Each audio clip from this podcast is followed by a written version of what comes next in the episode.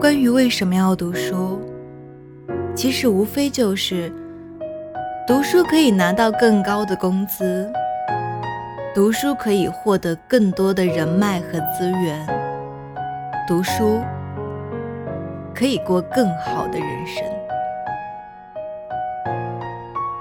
毫无疑问，这些说的都很有道理。但是这个理论还有一个缺陷。因为读书和工资不是完全成正比例的，不是说你拿到什么学位，这个社会就一定要给你什么工资。所以，为什么要读书呢？因为我们要避免自己的无知。会相对于读书，无知让我们付出的代价会更高。哈佛大学前校长德里克·伯克曾说过一句名言：“如果你认为教育的成本太高，那试试看无知的代价。如果你仔细观察的话，你就会发现。”不管是鼓吹读书无用论的人，还是那些一谈到学习就叫苦不迭的人，他们往往是觉得学习和教育的成本太高，相较之下，偷懒和放弃能够带给他们更多的愉悦感。可是他们没有想到过的是，无知的代价。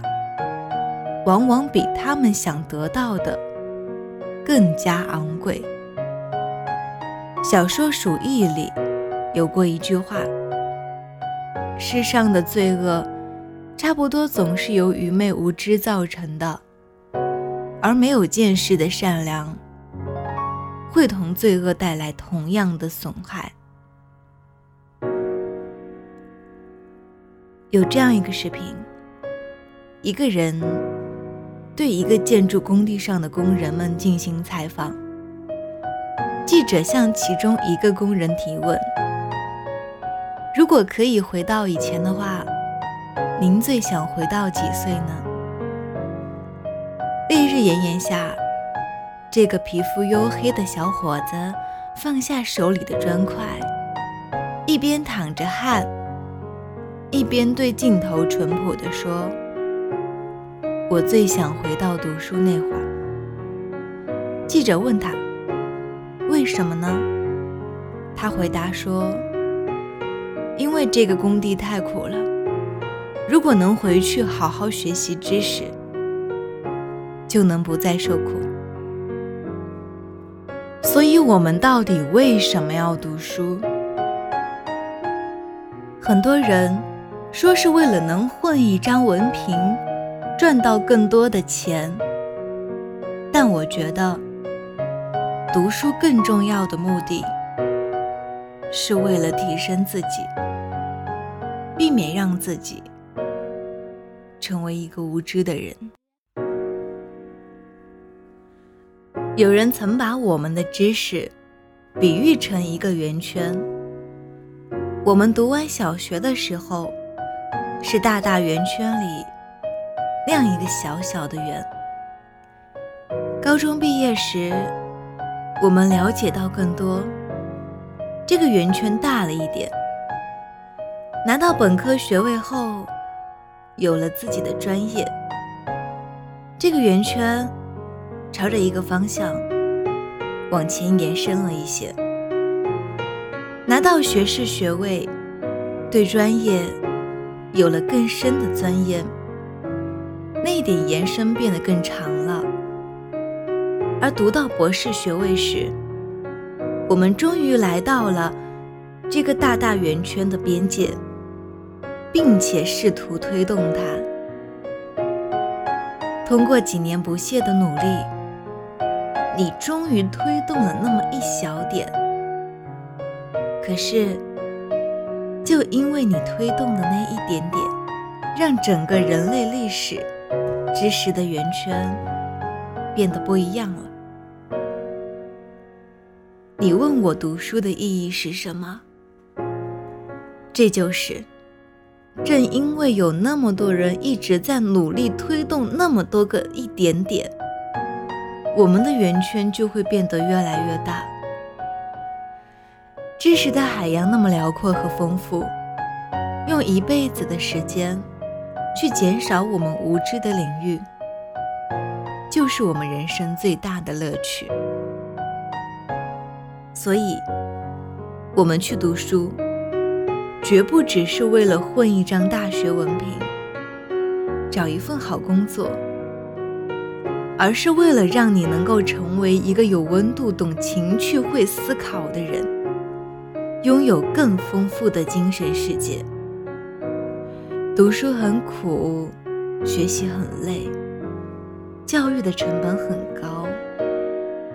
但相比于无知的苦闷和单调，这一切都是值得的。所以，我们不要去抱怨学习很苦，那是可以照亮你世界的灯塔，指引我们去未来的路。加油，我们一起努力。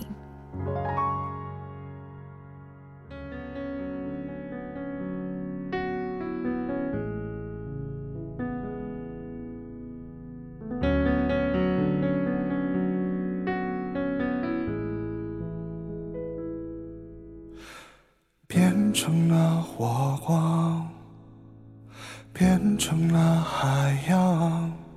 与其说变得更孤单，其实一样。我在你身旁，还有什么立场？别让气氛突然一下变得紧张。可是看惯越来越沉渐渐变成自我的锁。对话里的样子，看它像面无声的镜子。会不会是感情这种事，都有一个代名词？可你的一言一句，把它变成要命的东西。我对你一心一意，只换来了恐惧。我对你一心一意，却骗不过自己。我对你一心一意，就放肆到逞强，看到秃顶，看我有多出寻之旅。可是看惯越那越沉默，渐渐变成自我的锁。对话里的样子，看他像面无声的镜